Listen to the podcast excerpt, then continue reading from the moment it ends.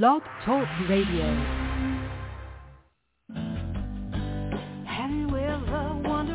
Welcome to Mind Shifters Radio with the Forgiveness Doctor, Dr. Michael Ryce. I'm Jeanie Ryce, your co-host. We also have co-hosts Dr. Tim Hayes and Michelle Bechet. We will share with you the wisdom of the first century Aramaic internal process of forgiveness. We offer tools and support five days a week. We will support you in building a solid foundation within yourself to live in pure love, in Aramaic, Brachma. Michael is the author of the book, Why Is This Happening to Me Again? For more information about the forgiveness process, please visit www.whyagain.org. And now, welcome to the show, Mindshifters Radio.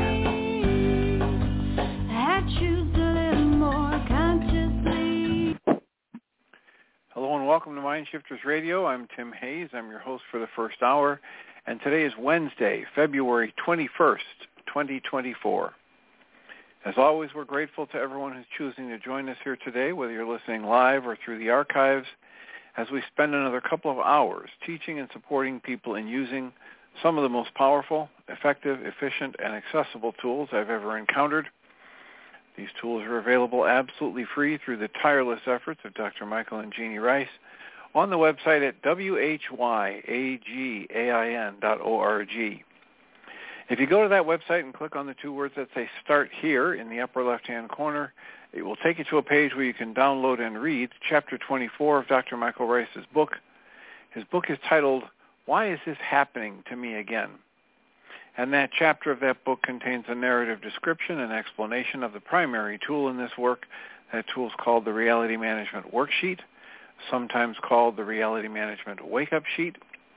And it's a tool I've been using to great effect for over 19 years now to improve the quality of my life and most of my relationships and to turn any negative emotional experience I have into part of the infallible guidance system that each and every one of us has been given. From that page, you can also download a whole host of audio files of shows just like this one that uh, have examples of where people have called in and been stepped through the worksheet process. If you choose to listen to them on a regular basis, you can build the skills necessary to get maximum benefits from these tools in the shortest amount of time possible. You can also download the actual worksheet process itself. It's a simple PDF file. Click the link, download it, print it off, copy it as often as you like, and use it over, over, over, and over again, absolutely free. You can also go to your App Store and type in the three words Heartland Aramaic Forgiveness. And if you choose to do that, before you're done typing the word forgiveness, you'll see the glowing heart icon.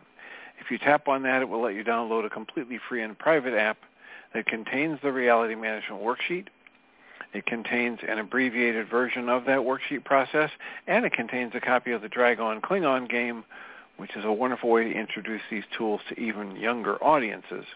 And we hope people do all of that soon and often, primarily because it tends to improve the quality of people's lives the more they actively apply the use of these tools in their lives. And secondarily, because it tends to prompt comments, questions, answers, and testimonials. And if you have any of those to share with us, we would appreciate you doing so by giving us a call at 563-999-3581.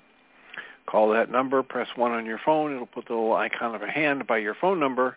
I will then be able to turn on the microphone and announce you by your area code, and we can have a conversation. If you happen to be calling, listening to this in the archives or calling but um, not wanting to raise your hand, you can send us a question through in a comment or a testimonial through an email. You can email me at tjh at mindshifters-academy.org. And or you can email Jeanie at J-E-A-N-I-E at whyagain.org. That's W-H-Y-A-G-A-I-N dot O-R-G. And if we get the comment or question from you through the email, we will address it on the Internet show and then as time allows, send you a notification about what day and time that occurred so you can listen back to the archives for your feedback and input. And we greatly appreciate whenever anybody does that because it makes it far easier for us to live into our intention with this work. The intention we have with this work is to be a service, and that's just a whole heck of a lot easier to do when we know how these things are landing for you, when we're choosing to read from one of the books we read and discuss, or when we're choosing to have somebody do a worksheet process, or we have a discussion about the powerful dynamics that allow these worksheets to be as effective as they are. When any of those things are happening, um, if that's of greater benefit to you than others, please let us know. And we will endeavor to do more of that with the intention to be of service. So again, the call-in number is 563-999-3581. And if you call that number and press 1, we can have a conversation. Thank you for uh, being with us. If you were able to be here yesterday, we had technical difficulties on Blog Talk Radio, and we did our best to have a a session of Mindshifters Radio through the app, which is available called Podbean. P-O-D-B-E-A-N. And it's um, it's quite a different system. So there were some glitches in getting started, and then we only had one or two listeners because people didn't know to reach us there. And then there was quite a bit of a delay getting it, the show that we did, at least for the first hour, uh, uploaded to the archives because um, we've made the commitment to try to keep these shows archived so that people can access them after the fact, and especially when we're doing work reading things from the Way of Mastery. And yesterday we had a support group as we do on most Tuesdays, and the Way of Mastery was the topic again. We had a brand new person there who was been listening along to the Mindshifters radio for the past couple of weeks and is enjoying the Way of Mastery. So we ended up listening to one of the old darshans from the Way of Mastery. And by way of explanation, that is a set of videos that I acquired back between 2011 and 2014 when the gentleman who channeled the Way of Mastery decided to do a series of video teachings about that work from his ashram in Bali. And I was fortunate enough to know about it in advance and pay the what I thought was quite a reasonable fee at the time to get access to those videos and then to be able to uh, access them live and then get the recordings. So I have most of those. I, I, may not have every single one, but I have most of those that happened. I believe they happened at least once a week for three years. And um, as he went very carefully and slowly through the way of mastery, he didn't do what I'm doing, which is to read every word of it and sometimes read it twice. He would read a word or a paragraph, sometimes just a sentence, and then go off on explanations, deep explanations about what might be meant by this and, and how we might use these words to further our own spiritual path. And um, you know, he he he is the person who channeled the work. He is the person who has, um, as far as he is concerned, uh, been blessed with a direct channel to Yeshua, Jesus, in some people's reckonings. So there's a very rich interplay between his understanding and work with those words and the words on the page themselves that comes out in those darshans or those teaching lessons. So we listened to an hour of what would be the um, the equivalent of the first page of lesson nine in the Way of Mastery, which is titled "All Events Are Neutral." And you might be wondering, did I hear that right? Did he say he talked for an hour about just the first page of lesson nine? And yes, that is correct. He talked for almost an hour and didn't leave the very first page. Maybe didn't even, I, I know for certain he didn't even read every word on the first page of Lesson 9. So that's the kind of deep dive we did and sometimes do in the way of mastery in the support groups and the kind of thing that is happening here again this year. It happened in the year 2022 where we went through all of the lessons in the way of mastery with commentary, slowly, carefully, sometimes repeatedly. And we're doing that again this year. So comments, questions, answers are welcome. Even if we're in the middle of reading, you are more than welcome to raise a hand or submit an email and we will do our best to address those in a timely fashion. Um, we had a brand new person in the support group last night. We never know when that's going to happen. We're always uh, grateful whenever anybody chooses to join us, just like in the internet show, as I say in the beginning of most of these shows. We're grateful to everybody choosing to join us. And we're always curious about how did you find us? what what got you started on this path, and what was it that led you to either this internet show or the support groups when that happens? So, again, if you're kind of um, audience shy and you don't want to call in, feel free to send us an email letting us know how these things are landing for you and or how you got interested in or introduced to this work, either the internet show or the support group. The um, the benefit that comes from this work comes from applying the tools that are offered. It doesn't really come from just the entertainment factor. It doesn't the the benefit I derive doesn't come from simply reading the words on the page. The deep benefit that I achieve with this work is stepping into experiences that help me experience myself and the world around me very, very differently.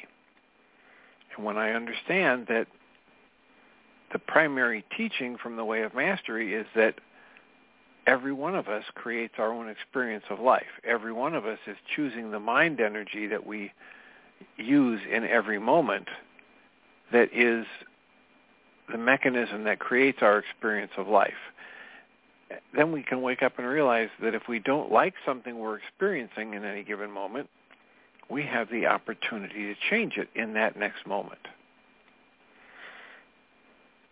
So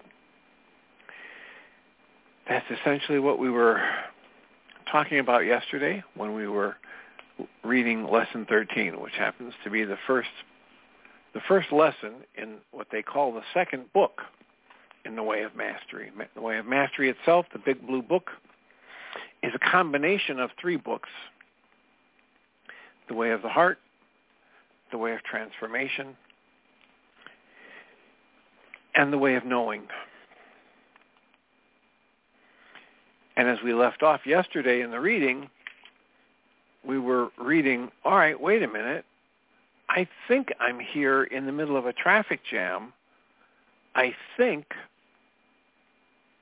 I'm sitting in a car and nowhere else. I think I've been under the influence of this road rage and and the the teaching in the book says no, none of that's true. And you're free at any moment to wake up and realize, quote, "Oh, that's right. I'm not in a traffic jam. There is no such thing as a traffic jam. Everything is perfect there is just a giant weaving together of experiences of infinite souls. So while I sit here in this little car at one level of reality with this funny little thing I call a body in one level of reality, I'm going to be Christ. I'm going to tap into the Christ mind. I'm going to tap into what's going on around the edges of my awareness. I'm going to ask myself to be shown what's going on around the edges of the physical five senses we call the physical senses. And I will feel the thoughts of anyone that I choose to feel and I will direct attention to them, and from the depth of my being, I will direct love to them. I can choose to be the truth of who I am. The red light, the automobiles, all jangled together, these things do not create my experience.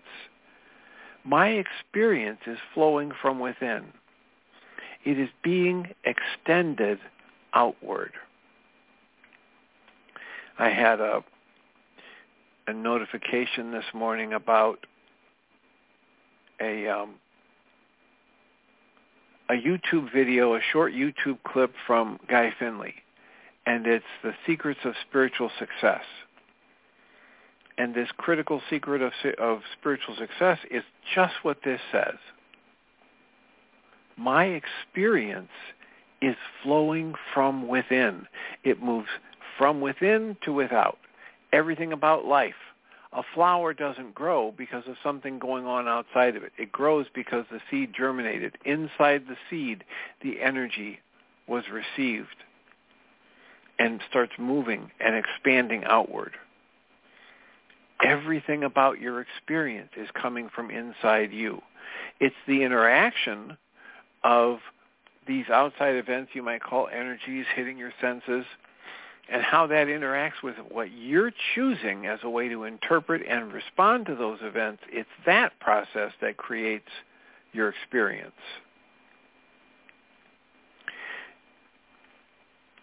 In Lesson 13, the first lesson in the way of transformation, the text goes on. The next section is titled, Only You Have the Power to Create Your Experience. The text reads, listen carefully. No one has the power to create your experience. No one has the power to limit your experience. And nowhere in the laws of creation has it ever been written that you must conform your experience to the choices made by another. You remain free. You remain free to freely choose to be the embodiment of Christ. You are the one who can choose to bless creation. It begins when you are willing to assume responsibility for what you want to use time for. What purpose are you going to choose to use time to accomplish? The next paragraph reads, in truth, you do it anyway. You're always using time for exactly what you are choosing. You are not surviving. You are not trying to get things done that the world is requiring. Nothing, never is anything occurring except that you are having awareness of the effects of how you are choosing to use consciousness, and that is all.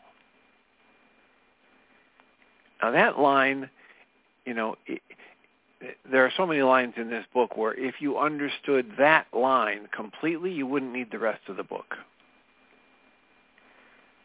This is saying that existence, your awareness of your existence in a body is driven by the system that's set up and the way you're interacting with the system. The only thing that's happening is that you are having awareness of the effects of how you have chosen to use your consciousness, and that's all.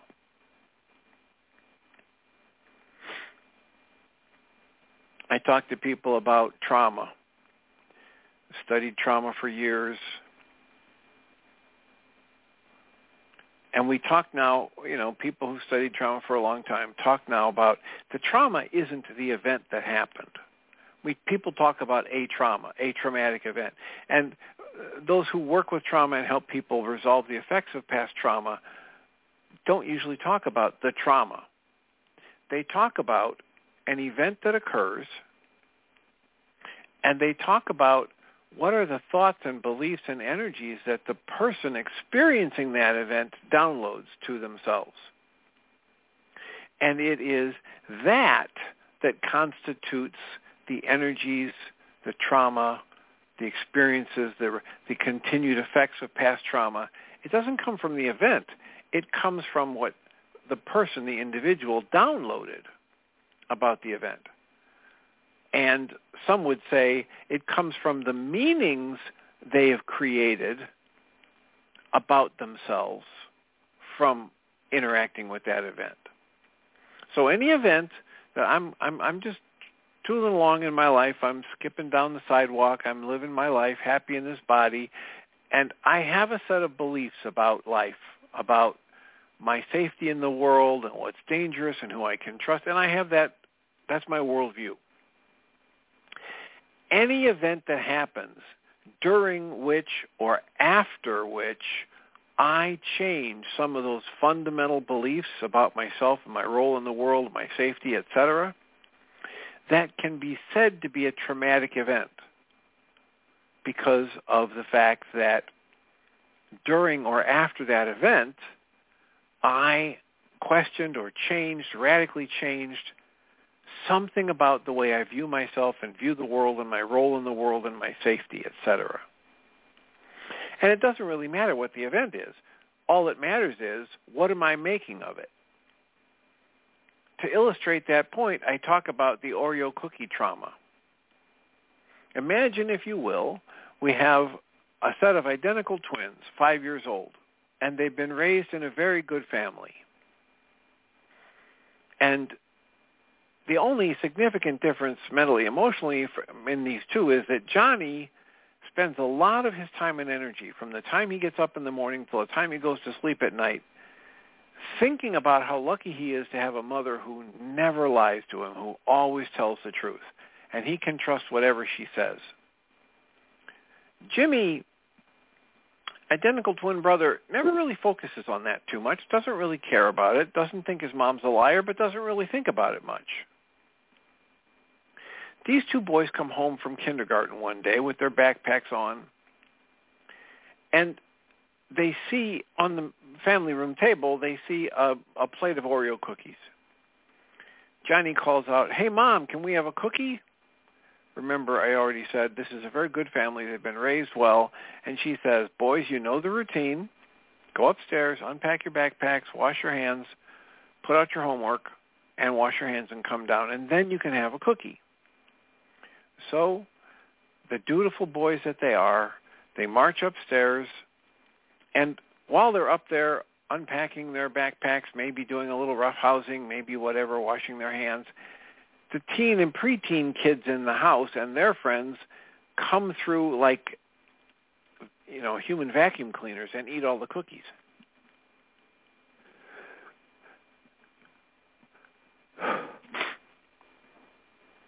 Stifling a sneeze.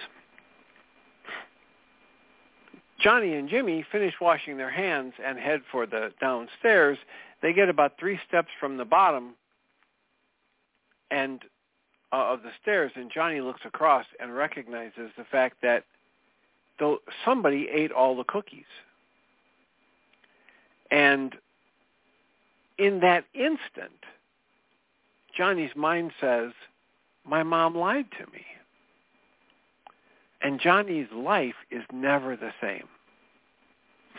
It doesn't matter what happens after that point. It doesn't matter if she gets in the car and drives to the store and buys another box of cookies for him. The trauma happened, the shock to his system. Jimmy, never so focused on that, doesn't miss a beat. He says, hey, Mom, they ate the cookies. Can I have a piece of candy or an apple? No trauma for Jimmy trauma for Johnny. And while this might seem oversimplified and even silly, it's important to recognize that it provides us a very useful roadmap for working with trauma, for understanding what it is that needs to be resolved when we're working with ongoing effects of past trauma. That's almost exactly what's being said here in the way of mastery. we are not experiencing traumas. We are experiencing the effects of our choices about how we will interpret and respond to the events in our lives.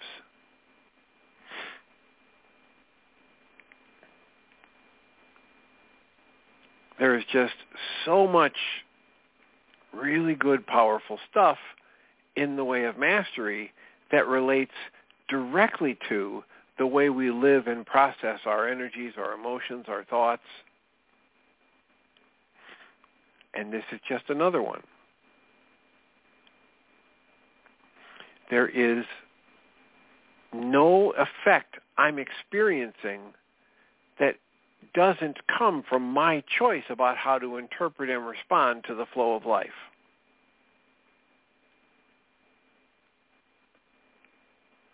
I know that's not how most of us have been raised. I know that that creates all kinds of ripples of upset in people who are first being exposed to this. I know that for most of us, the the immediate response is, oh, so you're telling me it's all my fault and I'm to blame and I'm guilty of this or that? And yet none of that is contained in these observations. The only thing that's contained in these observations is within a given moment, there's only so much that I have control over. I have control over my mind energy and where I choose to focus it. And that's a creative power in my life in that moment. And if I choose to use it one way, I create upset. I create drama and trauma. Here's another example. I took my sons age 12 and 13. I took them, or 13 and 14, I took them to on a trip, seven-hour drive, eight-hour drive. We had a nice van. They had their music to listen to. My mother, their grandmother, was in the car. We drove for about three hours and we stopped for gas. We, we had a, this is a very good situation. They have, we had the money to take a trip like that. We had the money to go in and get food and snacks. We have the money to have the nice van in the first place. We're going to visit family. It's supposed to be a fun ex- experience. We use the restroom. We buy some snacks. They each get a drink. They're back in the van. I get in the van and the van won't start. Now, what do you think these two teenagers' response is? Oh my God, this is ridiculous. This has ruined everything. We'll never get there in time. The whole trip is ruined. I quickly assess that there's a problem with the starter, that there is battery, but the starter is defective. My sons are going off the deep end in these negative interpretations about this event. I take a breath. I turn to them and I say, boys, listen. It's fine. This is the best of all possible outcomes. If the starter had to go, it goes here at the gas station. It goes where you've got access to a bathroom and you've got access to more drinks if you want. And you can go take a walk. There's a nice little town we're in. And it's a sunny day. It's not freezing cold rain or snow or sleet. There's nothing to be upset about here. You can actually take the very same data points that you're using to get upset about and rearrange them and say, wow, how fortunate we are. Again, just another example that popped into my mind about how we didn't have any control about whether the car started or didn't start. We didn't have any control about where it was going to, to decide to fail. We did have the option to look lovingly upon whatever unfolds and use the power of our choice to direct our mind energy to thoughts that leave us feeling gratitude and appreciation or thoughts that lead us to feel upset and resentment and hurt and bitterness.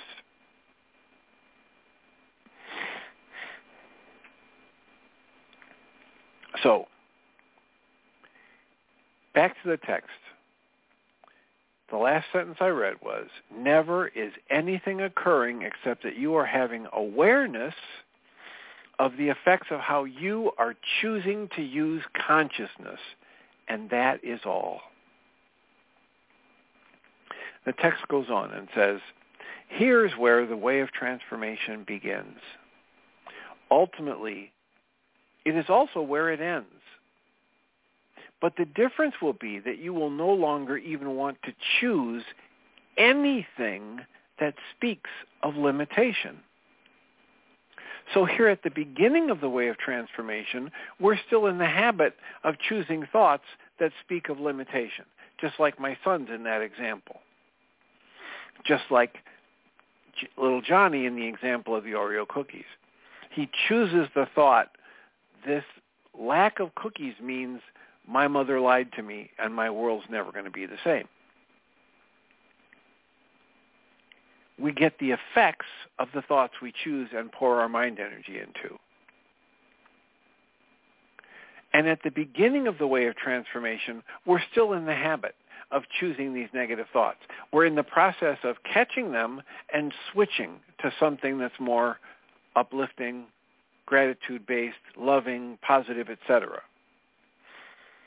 At the end of the way of transformation, the only difference is we won't choose any thoughts that speak of limitation. We'll still have the choice. They may still flash through our mind from time to time, but we won't value them. We won't identify with them. We won't pour our mind energy into them as though they have value.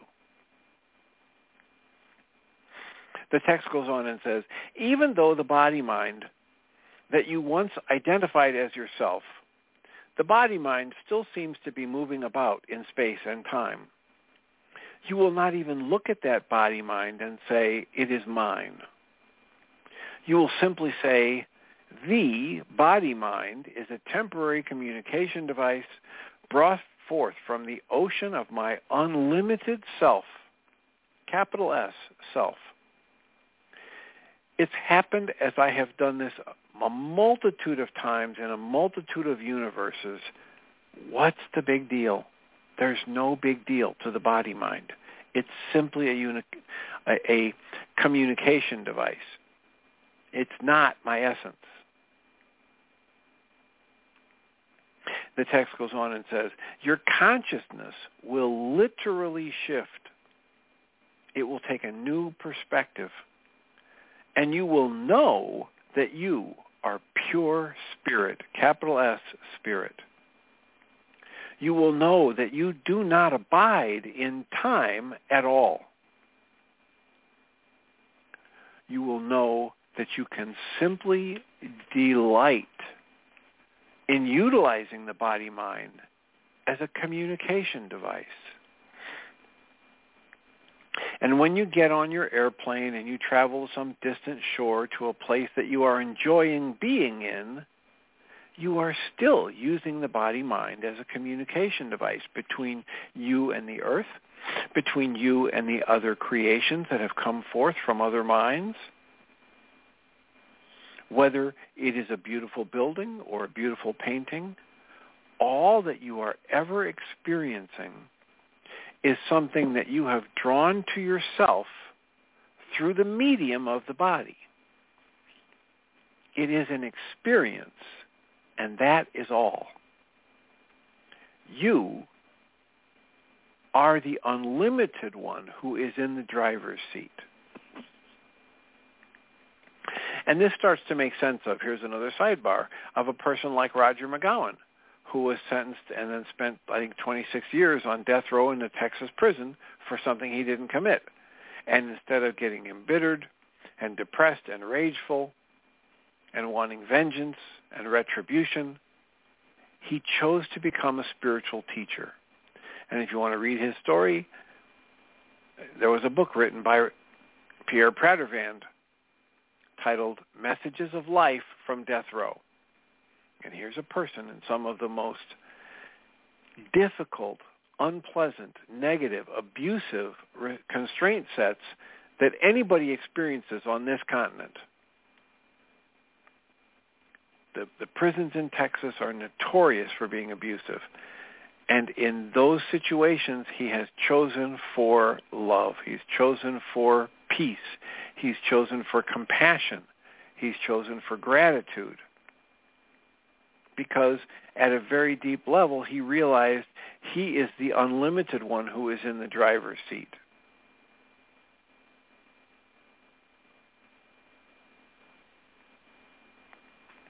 So I'm just taking a breath into that.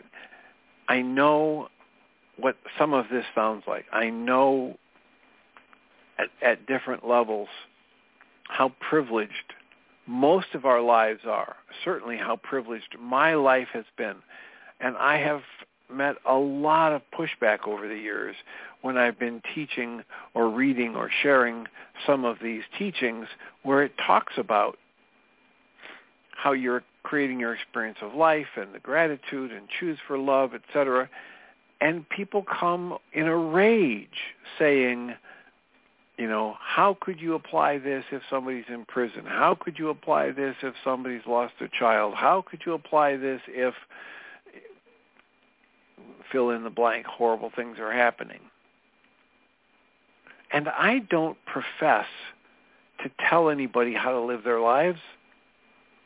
I do look for stories like Roger McGowan's I do look for stories like this teacher that I heard on another website where she goes into the women's prisons and she told the story of seeing a woman there and then she was gone for several weeks and she came back and the woman had had her twins. She had been pregnant with twins and when this teacher came back the twins were gone and she's sitting there next to this woman and she recognizes that she's had her twins. And she said how was it? What happened?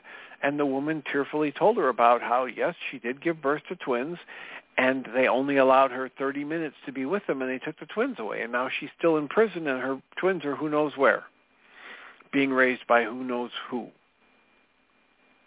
And in that setting that woman benefits from this kind of teaching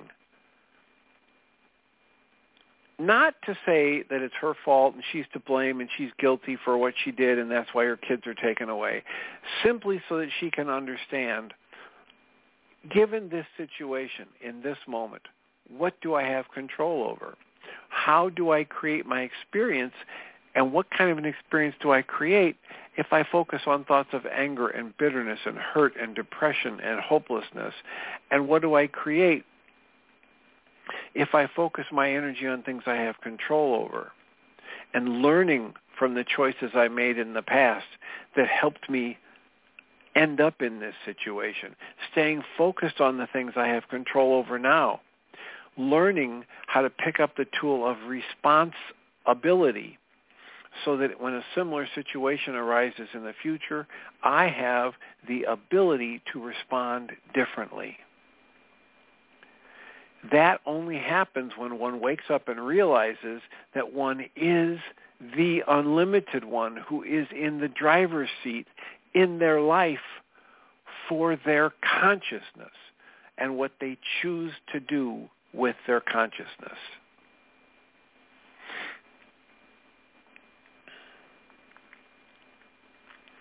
So the next segment of this lesson, and I'll just go into this segment and however many there are. I may not even get through this exp- this whole segment, but there's an exercise here. There's a there's a thought about how can I bring awareness. This is the title of the next section. Bringing awareness to the limiting definitions of yourself. So the first stage of the way of transformation is to recognize that you choose what you do with your consciousness, and that creates your experience of life. The second stage in the way of transformation requires that you begin to bring awareness to what they're calling the little squiggly lines that you have drawn on the white and unlimited and perfectly unblemished canvas of your consciousness. So you start out consciousness, completely unlimited, perfectly whole, unblemished. And your consciousness draws lines, creates images, creates experiences. The text reads, your psychologist would call these personalities or masks. And we are inviting you to be aware, come into the awareness, practice looking at, uncovering, discovering the little selves you have created, these ideas that you've identified with. And this is what they suggest. Begin to ask yourself some questions such as, what am I defending? What am I continuing on a daily basis that no longer fulfills me? After all, I've been here. I've done that. How might I look upon these little selves, these little drops of foam on this temporary wave that I've brought forth? How might I use them differently? I wonder if I could create a brand new sense of self, a brand new set of squiggly lines. The question is, why is that important? And the answer is because the squiggly lines you have drawn, for instance, perhaps you would say to yourself, quote, well, I am Mary Jane. I am a vice president at a bank. I was born in such and such a city my parents are so-and-so and so-and-so, and I would really be different except for the fact that my sister used to beat me up when I was young. Close quotes. The text wants us to know that the very moment, the second you, divine, you define yourself, you constrain yourself within the parameters that you have chosen to value. Instantly, you create exactly the experience of the vibrations that are the effects of those lines you've drawn, of those squiggles, of those thoughts you've identified with. Think of those squiggles, the parameters of a little self, as the effect of certain pebbles that have been dropped into the pond of your consciousness, the thoughts that you've intentionally or accidentally given value to. And once you draw those lines, once you value those thoughts, it sends out energies and they create effects. From the lines you draw, from the thoughts that you value, certain effects flow from it. What if you were to, decide to create a self, an image of yourself, that sees itself as perfectly unlimited? Instead of saying, quote, I have to go see my sister. I know she used to beat me, but that's just the way it is. It's just who I am, close quotes. Instead of that, you simply sit back and say, quote, I am a perfectly unlimited being. And I think I will create a self who is an expression of the unlimited love of Christ. I'm going to see this human being, parentheses, you might use their name, but do not call them your sister, close quotes, close parentheses. I'm going to see this person and I'm going to utilize time for beaming as much love to them as I can for no other reason than it will feel good to me to do so. I am the embodiment of Christ. And though this one may not know it, it does not matter. I can enjoy being the embodiment of Christ anytime I choose. Close quotes. Do you see how that could begin to move you beyond an identification of a certain definition of yourself? That identification, that definition that has actually locked you into a narrow set of parameters, and those parameters can only have certain kinds of effects? What if you were to sit down with those people you call your parents and deliberately choose to look at them as beings that you had to call into your field of awareness? What if you chose to see that they are infinite and free beings in perfect equality with you? They simply chose to receive your cosmic telegram and they took on a certain role in space and time to help you play out what you wanted them to play out so that you could learn what you wanted to learn. Would that begin to shift your identification with them as merely your parents? For if you look upon them and say, those are my parents, instantly you have defined yourself as only their child. Do you begin to see the significance? So the next paragraph says, it is very, comma, very important and I've learned in this book, they don't say anything lightly. It is very, very important to bring awareness to the definitions you have given yourself. And those definitions, especially those de- definitions that you keep insisting upon each and every day. Because as you keep insisting upon these definitions and reinforcing them day after day, it's like dropping the same little pebble into the same stream and creating the same effects, and nothing gets transformed. This is the way of transformation. They already said, how can you transform something if you will not change what you're doing? How can there be transformation if you continue to use your power of creation the same way over and over and over again.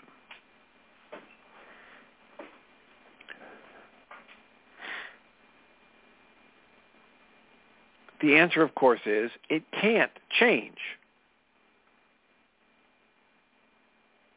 The quote that's been attributed to a number of people, Freud and Einstein and all kinds of other people have been attributed. This quote's been attributed to a lot of great minds throughout the years, and the quote is, one really useful definition for insanity is doing the same thing over and over again and expecting different results. Because if you keep doing the same thing you've always done, you're going to keep getting the same thing you've always gotten.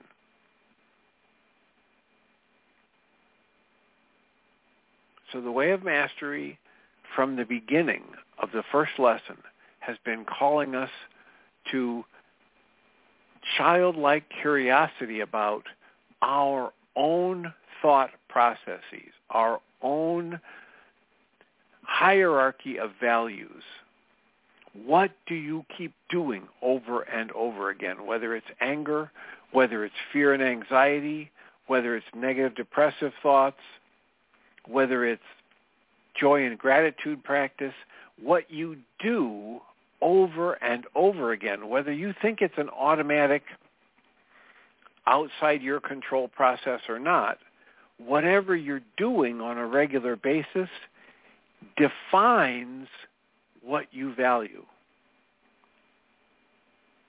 And so here in Lesson 13 from the Way of Mastery, the first lesson in the Way of Transformation, is the strong invitation with the admonition that this is very, very important to actively assess what is it that you keep identifying with? What is it in thoughts about yourself that you keep valuing? Do you keep saying, well, I'm just unlucky in love? Do you keep saying, well, you know, I'm just not good with money? Do you keep saying, well, I'm just have a depressive or or a, um, an addictive personality? What is it that comes perhaps even unbidden into your thoughts over and over and over again. And then the next question for observation is, what do I do when that arises? Do I just think, well, that, that's my thought, that must be the truth?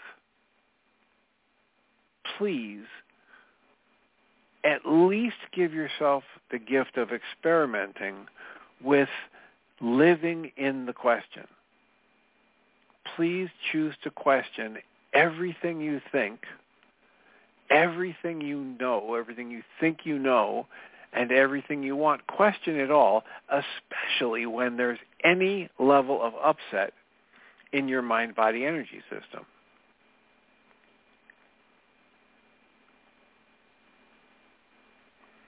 This was part of that short YouTube thing that I talked about earlier, which is from Guy Finley, where he said, you know, this this deep spiritual secret is the recognition that life begins inside and extends outward. And any time I have any upset going, instead of saying, I know why I'm upset, if I'm upset, I don't know what's going on. And the more upset I have, the more anger I have, the more tension or fear I have, the more it indicates I don't see the truth of life in this moment. I'm looking at veils and distortions, judgments and interpretations. And the way out of that is to learn to move into the question. What is it I'm not understanding about this situation? What is it that I might learn from this that I don't see right now? How is it that this situation is presenting me a teaching moment that I need to be able to move forward in my life? Lesson 13 in the way of mastery, lesson one from the way of transformation is throwing the door wide open and inviting us to engage a practice of inquiry about our mind energy, our thoughts about ourselves, our the ways we define ourselves, whether we're conscious of it or not. Dig around in the consciousness. Get input from other people. Take a look at the patterns of things that keep coming up in your life get curious. Get lovingly curious.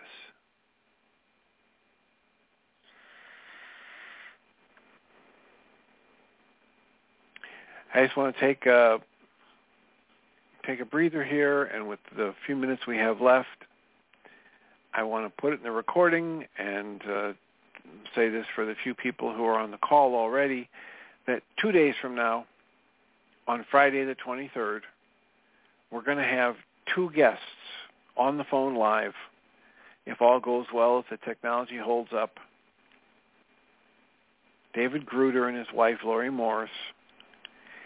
And these two are the hosts of a podcast called The One Thing, or TOT. And the one thing is their acronym, TOT, is their acronym for what you might call God, light, love, creation, Holy Spirit, whatever you want to call it. The one thing, since they're drawing on perennial wisdom, that says all of creation is connected.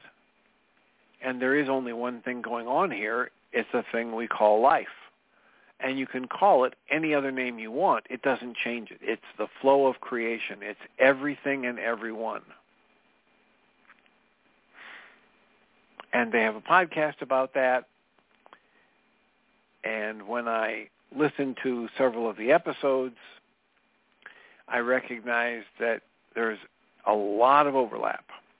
And so in the interest of looking at the very same tools, principles, and observations from a variety of different perspectives, I have, from you know Dr. Michael Ryce's teaching years ago, learned that the more different angles from which I can look at a, per, uh, a situation or a perspective, the more quickly I will understand it at deeper and deeper levels. And so in honor of that, I have invited Dr. David Gruder and his wife Lori to join us the day after tomorrow. And as my grandmother would say, God willing and the creek don't rise. And the blog talk radio technology continues to function, we'll be here on Blog Talk Radio for a discussion with Dr. Gruder and his wife, Lori Morse. I encourage you to join and or bring a friend and or listen to the archives if it records successfully after that show and then offer us feedback. There were several podcasts of theirs that I listened to. One of them was on how evil is an inside job and what the process is for identifying and dismantling evil. And um, and you can check it out wherever you get your podcasts, TOT, or The One Thing Podcast.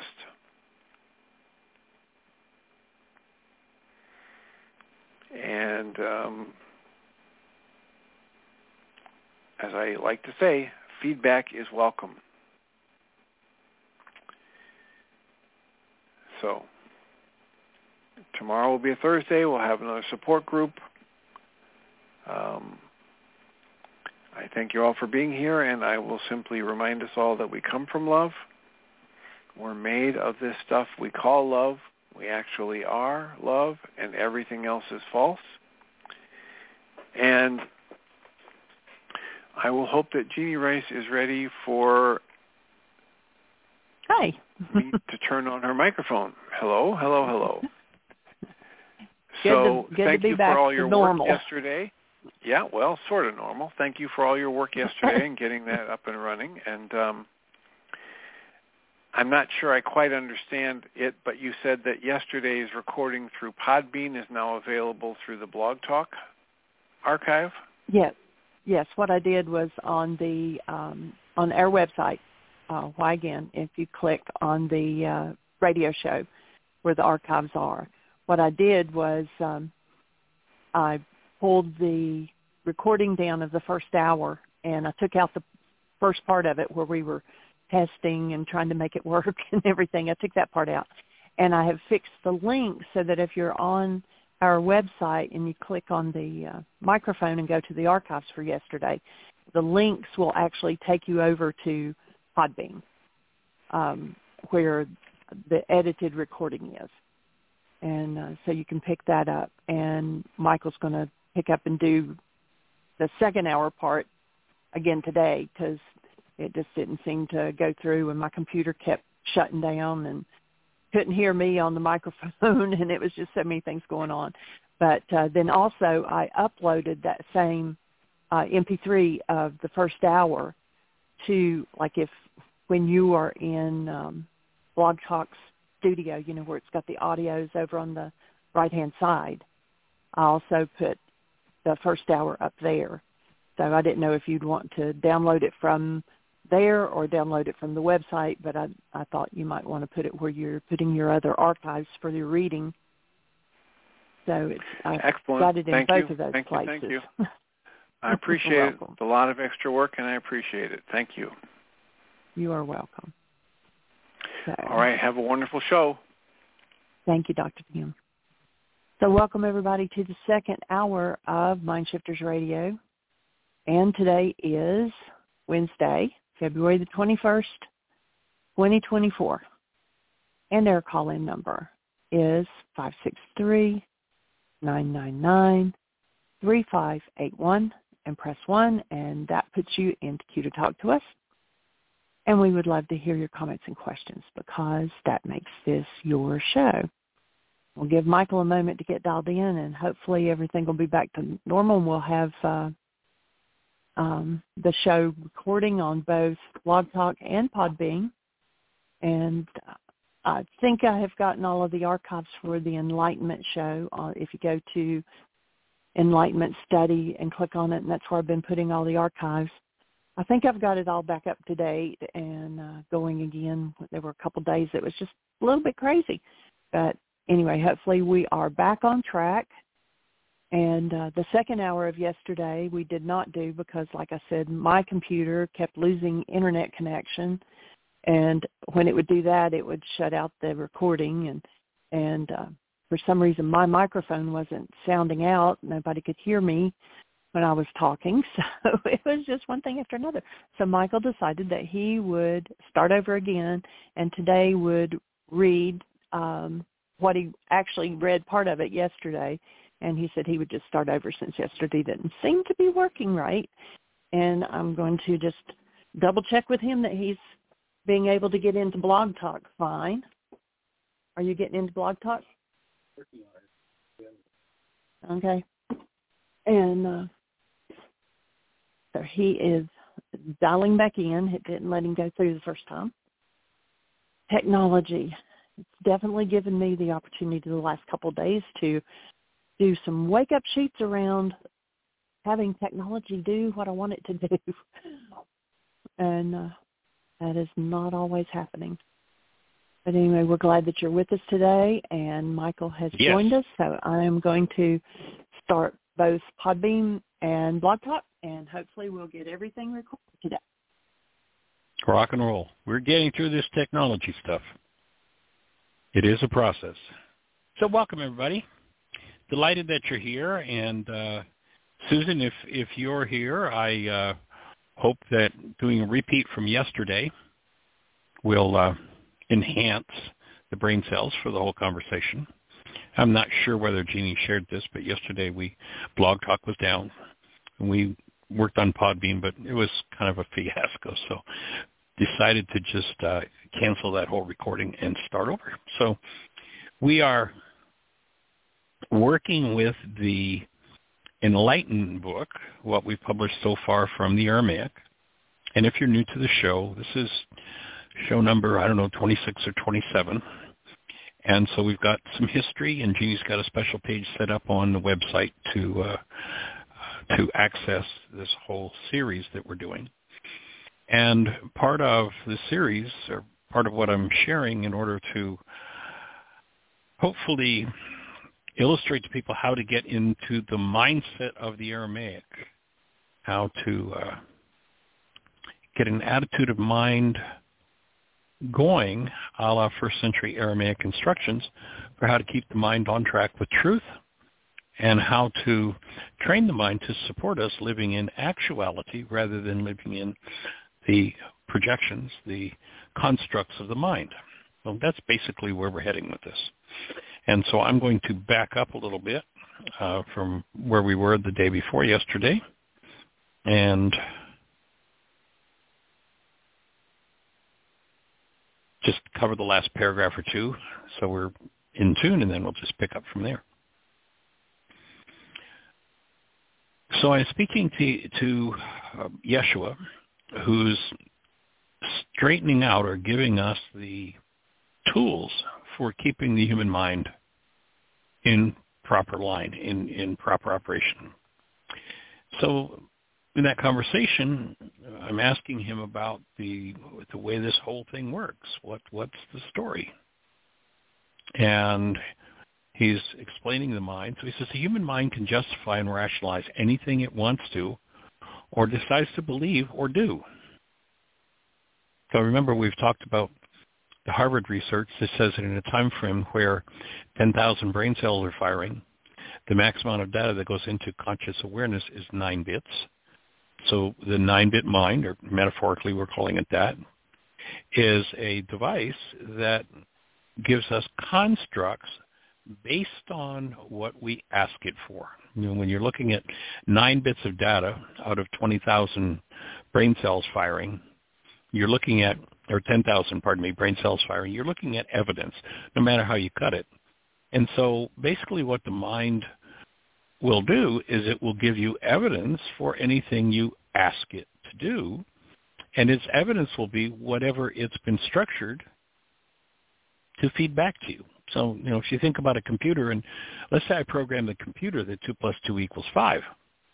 When I say 2 plus 2, the computer is going to swear up, down, right, left, center that 2 plus 2 equals 5 because that's what it's structured to do. So if I'm in some sort of corrupt data state of hostility or fear, and I've trained my mind that if I'm in pain, somebody else is the problem, my mind is going to literally hallucinate, literally create a construct that will show me that somebody else is the problem in my life. And for the average person who lives in that space, it doesn't matter if they've been through it 87 different times with 42 different people. The next time it happens, their mind will show them somebody else is the problem. And they'll actually believe it. Been through it hundreds and hundreds and hundreds of times. And this mind will not be able to figure out, oh, every time it happened, I was there. Maybe this has got something to do with me. You've got to start asking the mind for different evidence. So what Yeshua is saying is there are laws. Remember that our definition of the word law here in the Aramaic is not the rule of a superior, as the Greeks would tell us, but rather is simply an expression of the way things work. So what Yeshua is giving is the laws, the rules by which you govern your own mind. So he goes on to say, without knowing and following the rules to keep it on track, once the mind decides, only the only evidence that it feeds and supports in its decision will be seen through the mind. It is capable of blocking truth totally when it does that, no matter how obvious a particular fact is. If it's inconsistent with the mind's decisions that, based on goals, that fact becomes invisible. So once I tell the mind to, t- or instruct the mind to show me that somebody else is the problem, how do I give, the, I've never in my life said, mind show me that somebody else is a problem in my life. So Michael, that just can't be true. Have you ever said they made me mad? Well, yeah, I got a hundred people who know how to make me mad. Are you sure? Or have you given your mind the instruction that somebody else makes you mad, so your mind always hallucinates evidence that somebody else is the cause of your mad. Guess what? Every time you've been mad, you've been there. It's about you. And not until you collapse the lie that you've been told to project your anger into your brain's image of everyone else, until you get that back on track, when, and, and in the laws of living, we used to teach a thing we called blockage of personal error. Yeah, for those who were in laws of living years ago, this is it's probably about 20 years ago we had the insight that that was an error way back then. But in the early days of Laws of Living, when Dan and I first put together Laws of Living and uh, Emotional Maturity Instruction, we had in there a phrase blockage of truth, or pardon me, blockage of personal error. And then the insight came of, oh, wait a minute, everybody sees their error perfectly. When I say you made me mad, I see that perfectly, and it is my error to think that you made me mad, but I see my error perfectly, but I call my error the truth. so if I fill the nine-bit mind with a lie, I'm now living in blockage of truth. I see my error, I call it the truth, and now the truth bounces off of me.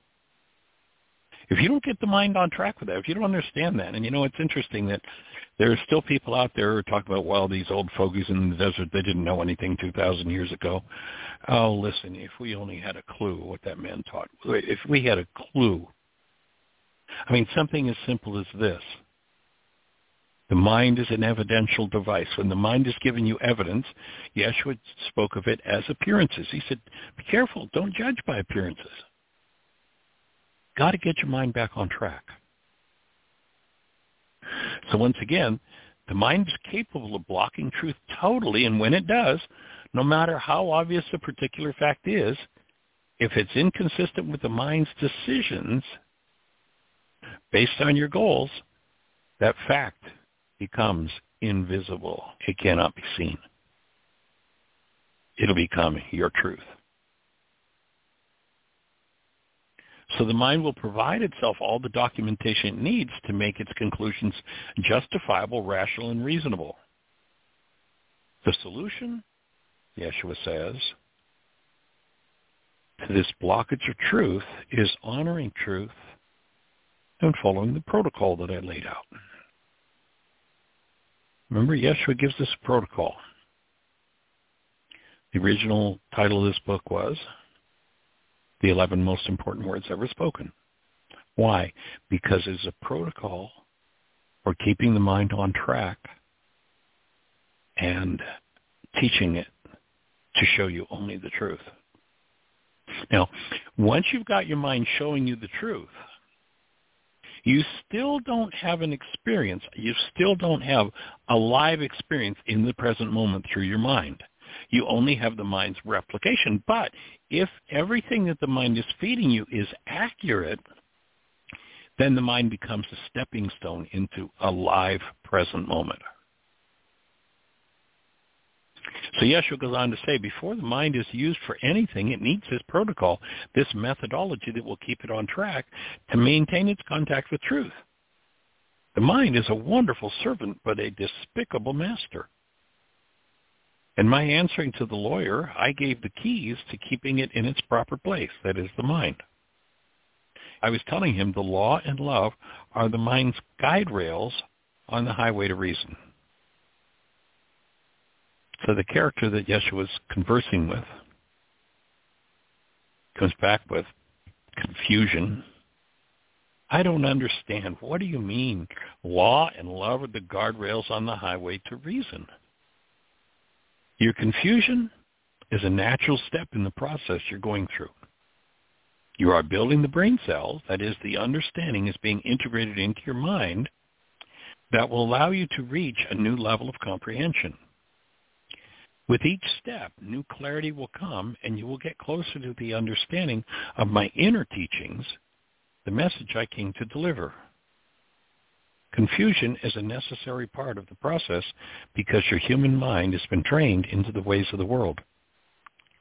Once steeped in the world, because being based in fear is completely backward, it takes time to convert the mind back to the ability to see truth.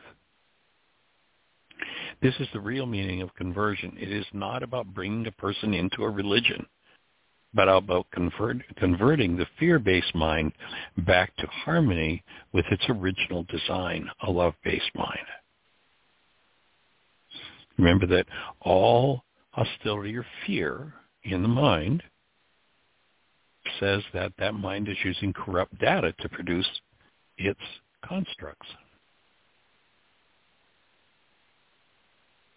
So in this transformation, pardon me, process of transformation, Paul spoke, and be not conformed to this world, but be transformed by the renewing of your mind.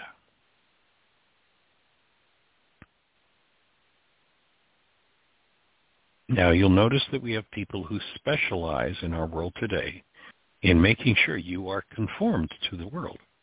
One of the main circles in which you see that happen is education or pardon me, what's called education, what often passes for education, that isn't education at all. Much of what we call our educational system is nothing but indoctrination, making sure ch- kids' minds or the students' minds are conformed to this world. Oftentimes, theologically based teachings are totally and completely about conforming them to the belief system of the church. Rather than the space for discovery and experiencing truth, no, we're going to feed it to you in words and you better believe it. That's being conformed to this world. And what Paul was experiencing in that case was his own transformation and realizing that in order for that to have to happen, he had to change the way his mind was working. So Yeshua goes on to say, to the fear-based mind, the teaching on love sounds great, but it's more like a foreign language than a possibility. The world or secular mind is converted back to truth thought by thought. This is the issue that was being addressed in Isaiah when he said, for precept must be upon precept, precept upon precept, line upon line, line upon line, here a little, there a little. For with stammering lip, lips and another tongue will he speak to his people, yet they would not hear. So I pop in there as Yeshua presents this idea and say, certainly people would be delighted to hear directly from the Creator. Doesn't make any sense to me that God speaks with stammering lips and another tongue. Why would that happen? Well, projection. It is not that the Creator speaks with a tongue foreign to truth, but rather people have gone so far from truth that truth itself sounds like a foreign tongue. To a mind whose God is hostility or fear. Now, how do you tell if your, mind, your, your God is hostility or fear? When the stress is up and the chips are down, what do you turn to? Do you turn to hostility or fear-based perceptions? Or do you turn to the presence of love? If you turn to the presence of love, then your mind has been converted. Nice work. But it's pretty rare in our culture, especially in the extreme states, and I'll own this for me too, that that old hostility or fear still lurks under the surface, and it needs to be cleaned out. The brain cells to see it Yeshua goes on to say, though it's in plain view, the key I gave is invisible. When you quoted my reply to the lawyer, you left out the single most important statement that I made in regard to the scriptures. So earlier we were talking about, you know, what's the most important passage? What's the most important um, key in this whole body of work that he's teaching? And, you know, the quote was, you must love the Lord your God with all your heart, with all your soul, with all your strength, and your neighbor as yourself. The second is likened to it. Your neighbor as yourself. So that was what was quoted back by this person who said years of training in Scripture. And now Yeshua says, so notice that the key's in plain sight. I gave it to you. But then he holds him accountable. He says, you quoted my reply, but you left out the most important statement I made in regard to that issue. I was dumbfounded. I had heard and spoken his reply to the lawyer so many times I could quote it in my sleep, and I'm sure that I quoted it exactly as it appeared in the scriptures. I dared not utter my next thought. What are you talking about? And, as if he read my mind, which I'm sure he did, he made his point with crystal clarity. As the light of its meaning dawned on my mind, I was bathed in pure excitement. My most important words and the piece you missed were my next phrase. Quote, on these two commandments hang the law and all its prophets. This is the starting point for understanding all that I taught. And it seems that, as with many of my teachings, it's been well hidden. This is the protocol. And I did not tell people to love God or neighbor. I said to have Rachma, this filter in your mind, this gateway, to keep it active and open so that love is present within you. And upon that hangs everything I taught. The urgency of understanding this instruction cannot be underestimated. Hidden? Why would you start hide the starting point? I did not say I hid it. I only said it was hidden. Strangely, it's hidden right out in the open and blatantly obvious if you have the brain cells to see it. I I I don't. My words words just trailed off. More confusion. Do you recall when I said to my disciples, and to you it's given to know the mysteries of the kingdom, but to others in parables, and seeing that they might not see and hearing that they might not understand? I nodded. My point is hidden because the person who's not yet met the criteria, the protocol for understanding the inner meaning of my words gets trapped in the first level, the outer meaning of my parables. They look for literal meanings in non-literal ideas and get lost there. I always spoke in parables. Literal interpretations do not, indeed cannot capture my intended meanings. I used parables to escape the blocks placed in the literal worldly mind to keep it from truth and to take people to the place where they could hear my deeper truths. Remember, without a parable, I did not speak to them. In my native language, Aramaic, my native culture, the word parable means parallel meaning. Your meaning from the Greek is close, para, beside, and ballein, to throw, to throw beside. The mind conformed to the ways of the world is only capable of hearing the outer literal meaning of my teachings because it does not have the mindset, the brain cells, to understand the higher intended meaning. The meaning throw beside that, that literal lower meaning. I see your confusion. It's perfectly normal at this stage of learning. Just stay with me. It takes time to build the brain cells for my deeper meanings.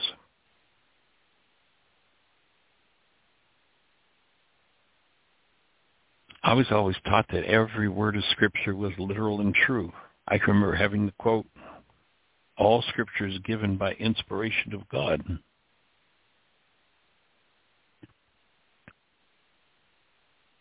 Pounded in my head. Fear. Uh, well, no. Terror was used to reinforce the idea that everything was to be taken literally. No questioning allowed. Hell has been a continuous threat used to prevent questioning. That fear of being questioned is the behavior of an insecure, false authority. Those who do not truly understand cannot tolerate being questioned, and the level of violence in their threats betrays the level of their insecurity. The deeper the insecurity, the more violent are their threats. On the topic of your supposed scripture quote that's used to force belief in the scripture, would it surprise you to learn that the word is in that quote, as in all scripture is given by inspiration of God? Would it surprise you to learn that that was added to the text? Check your history.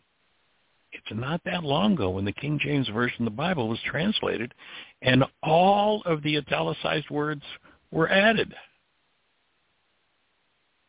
I, I protest. No, not one. No one would dare to change one word of the scriptures. Well, he says, in my native Aramaic, that's true. Any copy or rendering had to be letter perfect. If one error was made, the scribe would have to begin the page again. This is just not so in the King James Version. Notice the difference in the meaning between all scripture the actual quote, all scripture given by inspiration of God,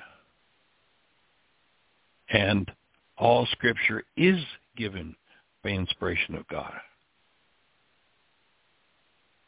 The word is, is not in the original text or meaning. It implies an authority that many words or ideas in the scriptures simply do not deserve. Notice just a little earlier in Timothy, the admonition, study to show thyself approved unto the Creator, a workman that needeth not be ashamed, rightly dividing the word of truth. A workman. This means there's work for you to do instead of leaving it all on my shoulders. Take note that the work spoken of here is rightly dividing the word of truth. I did not say swallow everything whole without questioning. That's an idea that has come from false authority who seems to represent me, but has not touched my real words, nor done the work required to follow me. When in Matthew 10:38 I said, "And anyone who does not take up his cross and follow me is not worthy of me," I meant that you had to take up and bear, that is, your cross, do the work that you needed to do. I broke in and said, I don't even know what that means. I don't know what you're talking about.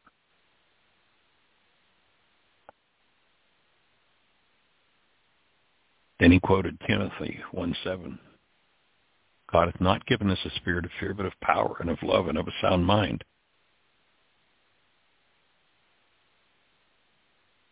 You are the light of the world, and your light should be put on a candlestick to shine before men, not hidden under a bushel basket.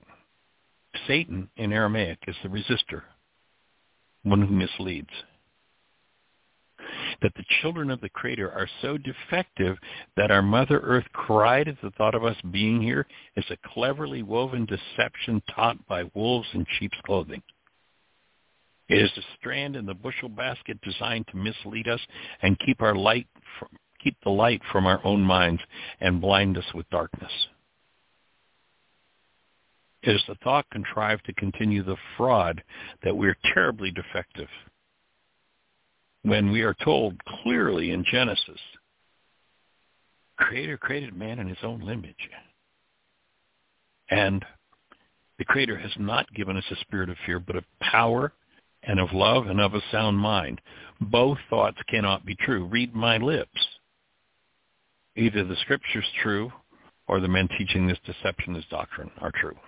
These are the deceptions spoken of in the Psalms. For lo, thine enemies make a tumult, and they that hated thee have lifted up the head, and they have taken crafty counsel against thy people, and consulted against the hidden ones. They have said, Come, let us cut them off from being a nation, that the name of Israel be no more in remembrance. For they have consulted together with one consent. They are confederate against you. These teachings are designed to make us forget who we are.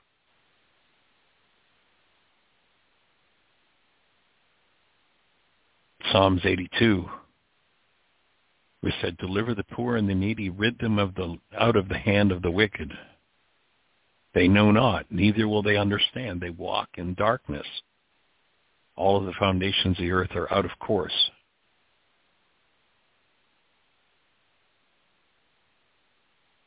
Who are we, really? In Psalms 82.6, I have said, you are gods, and all of you are children of the Most High.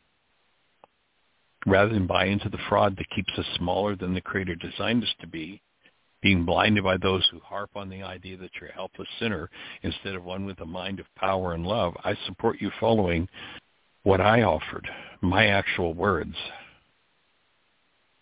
when I acknowledge that you will do greater works than I myself did. My meaning is simple, and one the weak and the codependent don't want to hear. Take up your cross is to deal with, that is, remove from your temple whatever it is that you hold within you that keeps from doing what I said. And you must follow that lead. To follow me is to do what I did and live the life I said was possible for you to live. Those who harp on the idea that you're a that you're a helpless sinner instead of one, as I said, with the mind of strength and power, do not want you to believe that you can achieve what I said you could. Greater works than me shall you do. Because I go to my Father. You too must escape your perceptual mind and go to the actuality of the world where you will find the real source, your Father. I taught you how through a specific style of understanding to go to the Father. And so, Miss Jeanie, we're at about the halfway point, and we're getting ready to tap into what people call the Lord's Prayer. And so uh, I just want to open the gate to see if anyone has any questions or is it making sense for everybody? Anywhere that you're seeing any conflicts that need to be resolved, questions, it would be natural if confusion were to surface, but do we have anybody in the phone queue with a hand up or anybody in the chat room that has a thought for us, Jeanie? There are no hands up and no questions in the chat room, and I'm really thrilled to see we've got six listeners on uh, on air on Podbean, and they say your voice awesome. is coming. Yep. And they say your voice is coming through really clear, so that's good, knowing the microphone's picking it up all right. Wonderful. So if anybody has a question, uh, you can ask it in the chat room and I'll read it to Michael or press 1 if you're on Blog Talk. A hand will go up. Let me know that you want to ask something. Or if you're in Blog and Talk's or, chat room. Yeah, and or if you're on one of those stations where we can't see you, if you call into the, the call-in line directly, you'll be listening to the show on your phone. The call-in number is 563 999 3581. If you call that number, you'll be listening to the show. And then if you push one, that'll raise a hand in the control panel, and we'll know you want to talk to us, and Jeanie will introduce you. So if you have any thoughts, we would love to hear them. Now's we have a, a hand up. time before we move. Great. Let's go for it.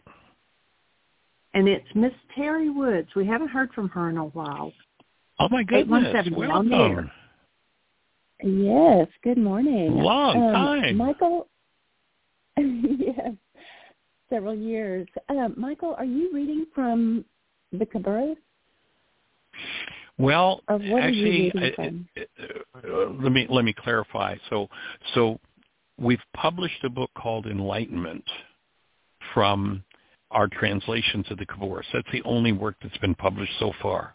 So we started the study of that 27 or 28 sessions ago on the radio show. So Jeanie's got a special page on the website for the archives of that.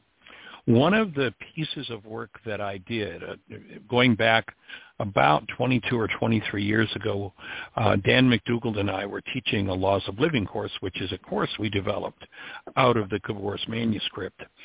And during that that particular class, which I've taught probably mm, I don't know 60 times over the years, during that particular class, I had a a major like knockdown opening when I recognized the import of those words for upon this hangs the law and all the prophets.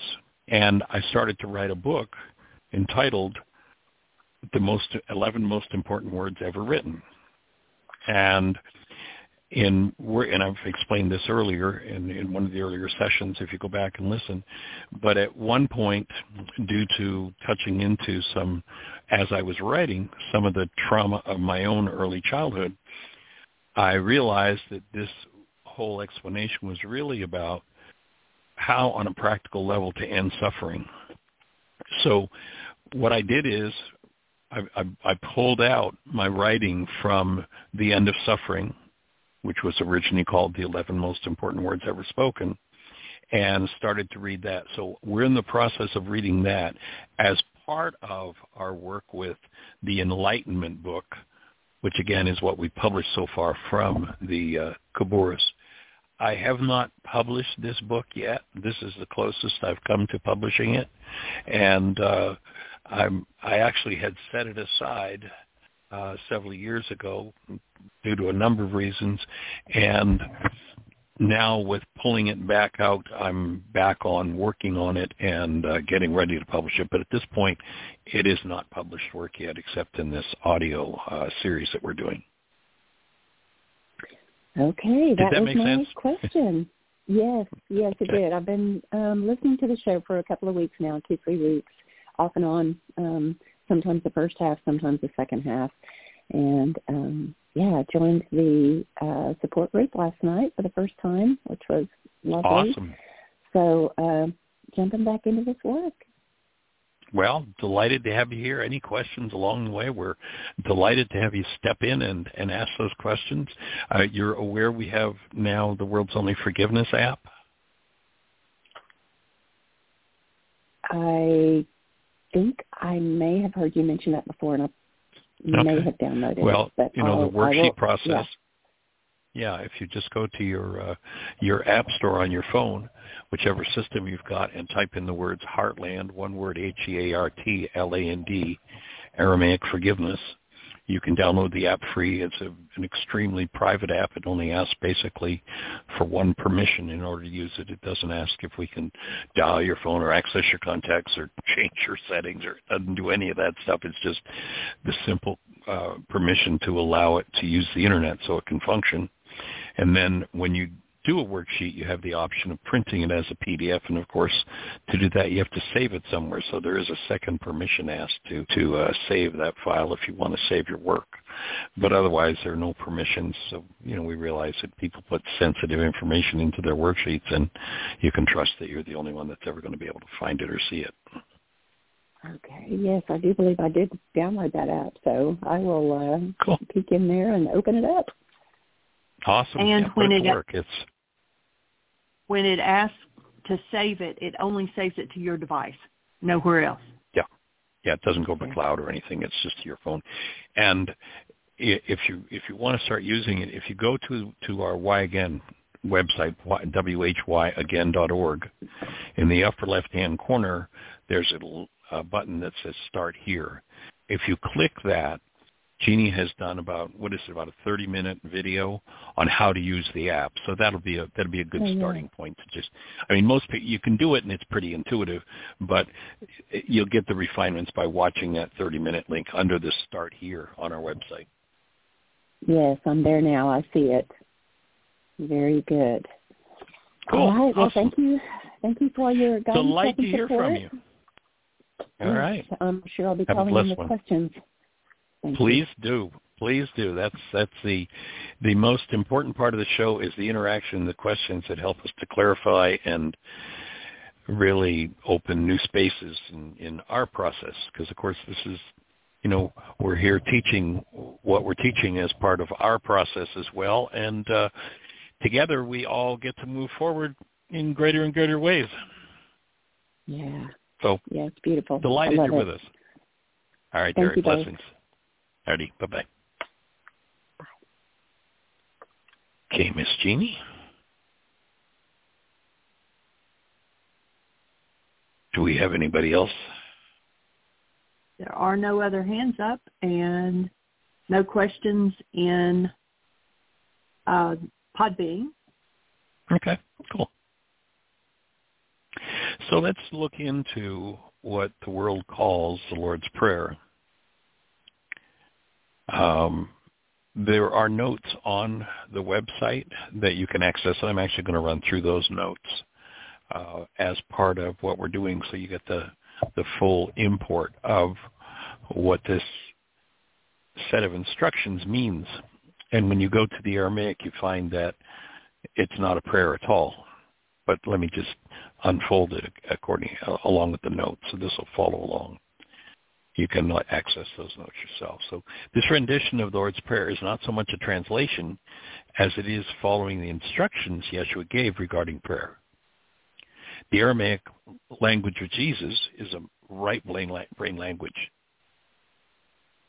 As such, it is unlike our left brain language, which attempts to capture literal meanings as though the actuality of a thing can be seized by words. Literal is not a word that can be attached to a right brain statement. Yeshua tells us, quote, pray in this way, not say these words. He specifically says, do not recite and repeat. To recite and repeat means memorization coming from the head, the intellect, which defeats the purpose of prayer. Yeshua's instructions were that we should instead, quote, understand with the heart. Prayer in Aramaic is to set a trap, or translates to set a trap for God. To understand this Aramaic idiom, one must have some idea not of translation, but of meaning. To set a trap for God is an idiom for becoming the space for or becoming in tune with. In other words, he was giving us a pattern, not literal words to say, to become the space where the love of God reflects or is trapped or captured and reflected into the world. To understand that, think about the TV antenna on your roof. It captures the signal from channel 2, and if it's aligned properly and oriented properly, you get a clean picture and good sound. If it is out of alignment, then the picture and the sound are compromised. Been called the Lord's Prayer is not a prayer at all, but a set of, set of instructions for how to align yourself.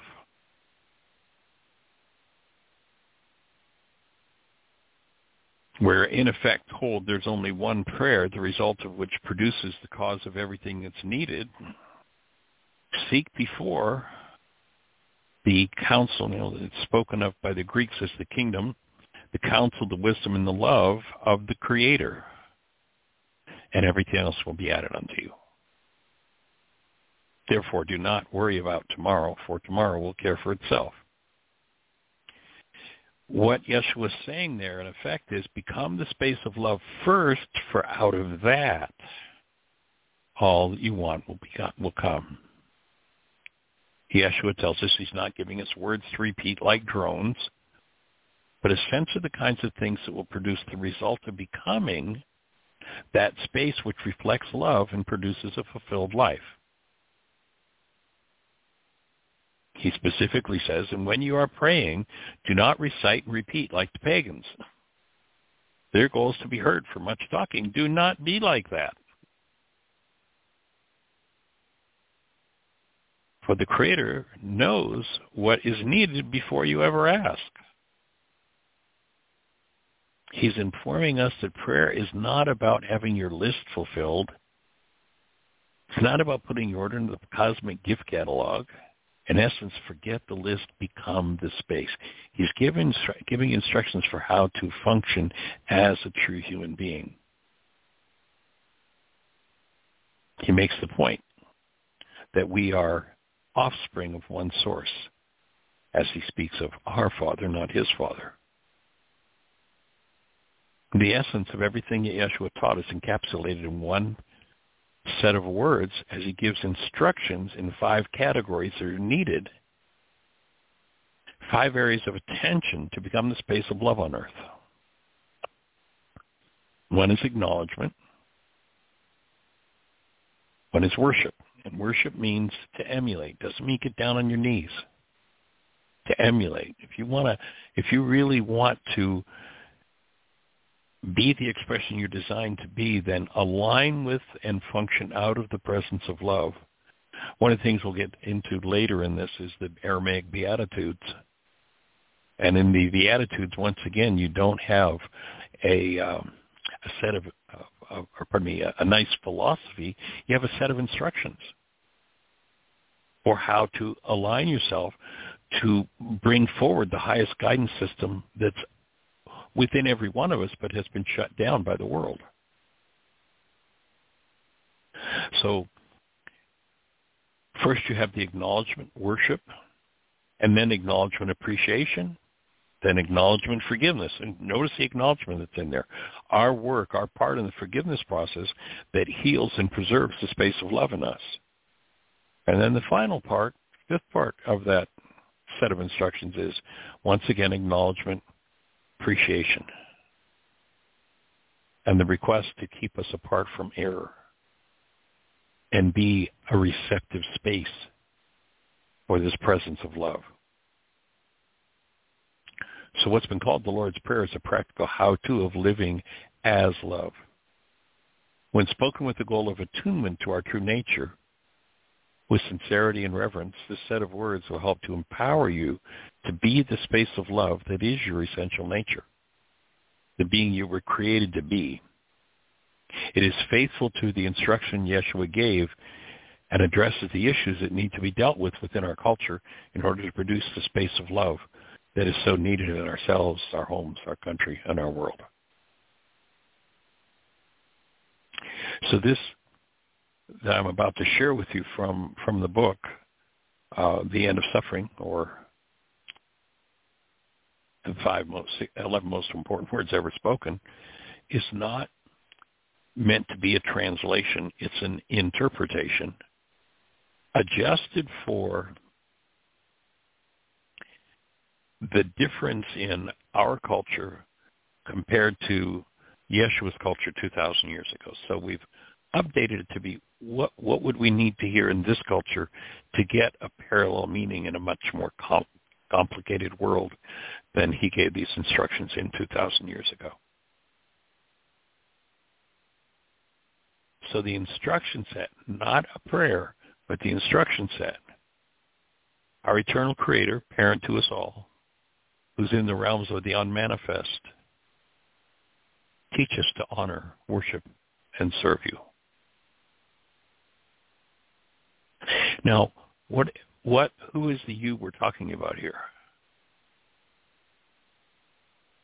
Ultimately, it's incomprehensible.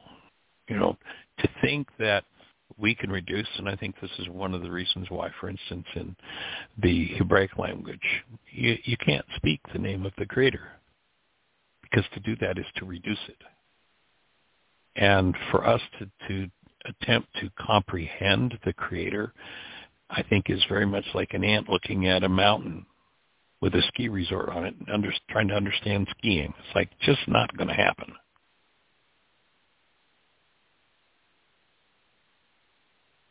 So teach us to honor, emulate, and serve the presence of love in the world.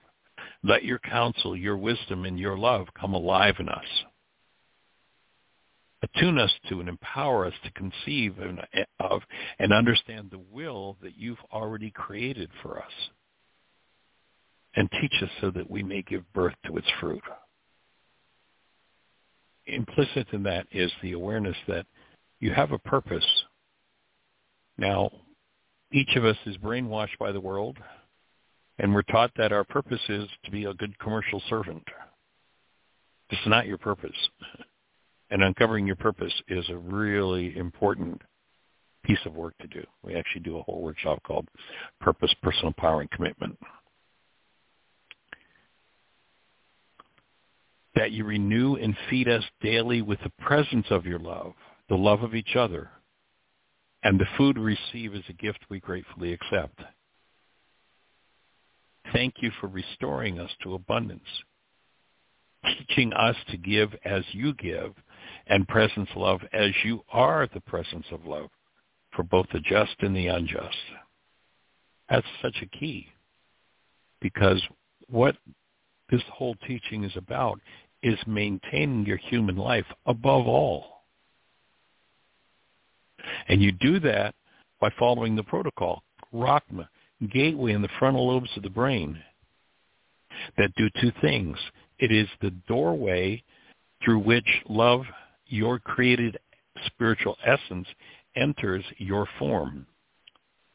Your form has its own understanding of who you are, a false self. Yeshua said that self has to die in order for us to live. And by taking up your cross, by taking up whatever is based in hostility or fear in your family, genetic, or your own personal or cultural experience, and removing those things is key. Being the space of love. Then comes appreciation. Again, thank you for restoring us to abundance, teaching us to give as you give, and presence love as you are the presence of love for both the just and the unjust. That you forgive from us those realities that have been we have pardon me that we have engaged in that do us harm and do not belong in our humanness is another of your blessings we appreciate. We commit to responsibility and forgiving as to those painful realities that others trigger in us. to, to fall out of harmony with your love. That you are still there with us, being the space of love. That your love is always present no matter how far we fall, no matter where we go, is a blessing we gratefully accept.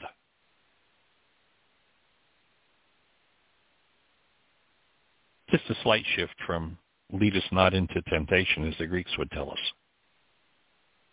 that with your grace, you deliver us from our errors, and through your light, part us from darkness is another blessing that flows from your divine presence. We receive each of these gifts with gratitude and praise, sealed in trust, faith, and truth.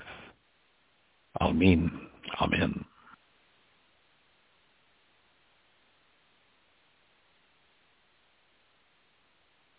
While breathing with you. What I'm guided to do at this moment is invite you to get into a quiet space and let's go through this. So we've got the brain cells for it. Let's go through this now as a meditation. And so if you would, I'm going to just invite you to take a couple of deep breaths. Close your eyes or if you're in a position where you can do that, where it's safe to do that. If you're driving a car, we're not wanting you to do that or listening to this while you're at the office or what have you. But if you're in a place where you can, I'm going to invite you to just close your eyes, get quiet. And one of the things that physics, physics is telling us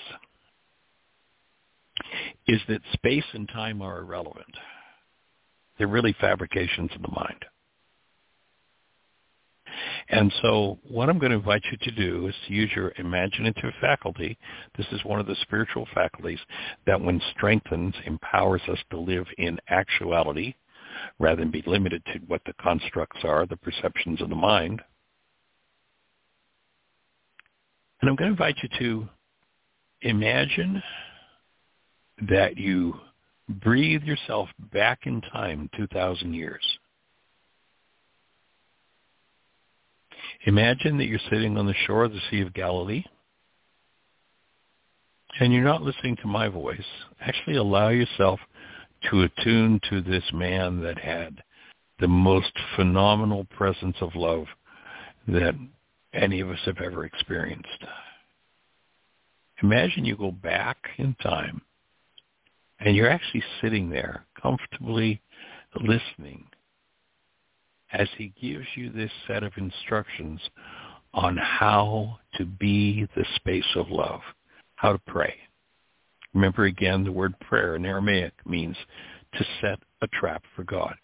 Here are the instructions for how to orient and align yourself so that you literally physiologically incarnate in your form as love.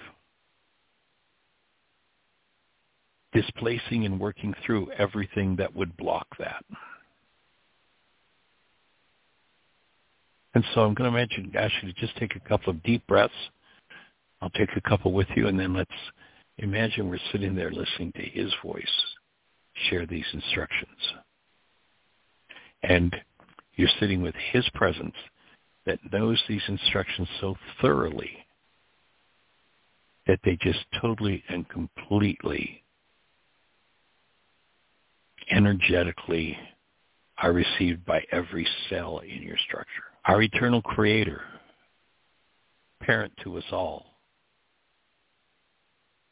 who is in the realms of the unmanifest, teach us to honor, worship, and serve you.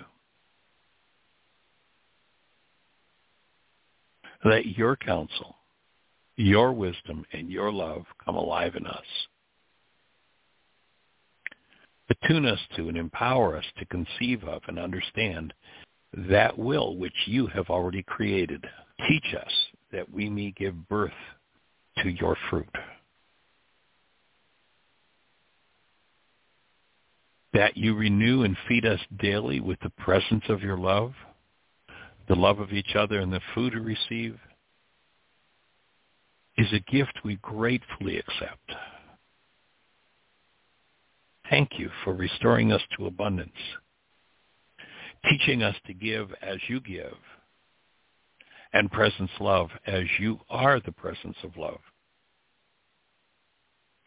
for both the just and the unjust. And as you breathe, you might just take a moment now and think of anyone in your world or in the world at large that seems to be unjust. Can you breathe into and presence love for that individual, however ornery or despicable they might appear to be? Can you imagine yourself bringing love to your interaction with that individual. That's what this passage means. Because when you can do that, nobody can take your human life from you again. If someone can allow, arouse rage, fear, hatred, vengeance in you, And they can blot out your human life by resonating that in you. If you do the work of forgiveness and you go inside yourself and remove those energetic patterns, then you will maintain your human life no matter what anyone does. Doesn't mean you have to lay down and take it. Doesn't mean you don't hold people accountable. But to maintain your human life, you have to be aware of it and hold it in existence, in awareness with you, no matter what happens in your world. Then you are truly human. So once again, imagine yourself in that space where your true powerful being as a presence of love is fully in expression in every cell of your structure. And in gratitude, in, in even deeper than gratitude, in appreciation. Thank you for restoring us to abundance, teaching us to give as you give, and presence love as you are the presence of love for both the just and the unjust. That you forgive from us those realities we've engaged in that do us harm and do not belong in our humanness is another of your blessings we appreciate. We commit to responsibility and forgiving as to those painful realities that others trigger in us.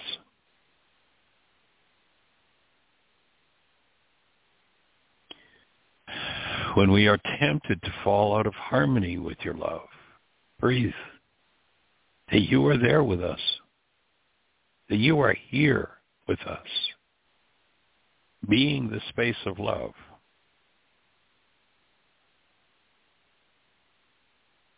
that your love is always present no matter how far we fall, no matter where we go, is a blessing we gratefully accept.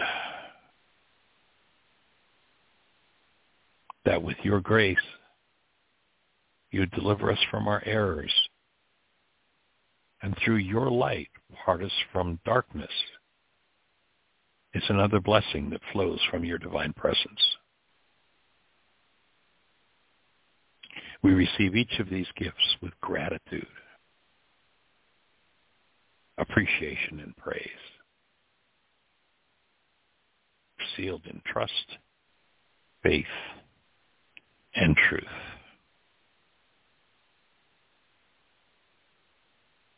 Amen. Amen. Thank you for joining us today deliver that love to the world through your form and have the best year yet of your eternal life. It's an awesome gift to give the world. Blessings. Bye-bye.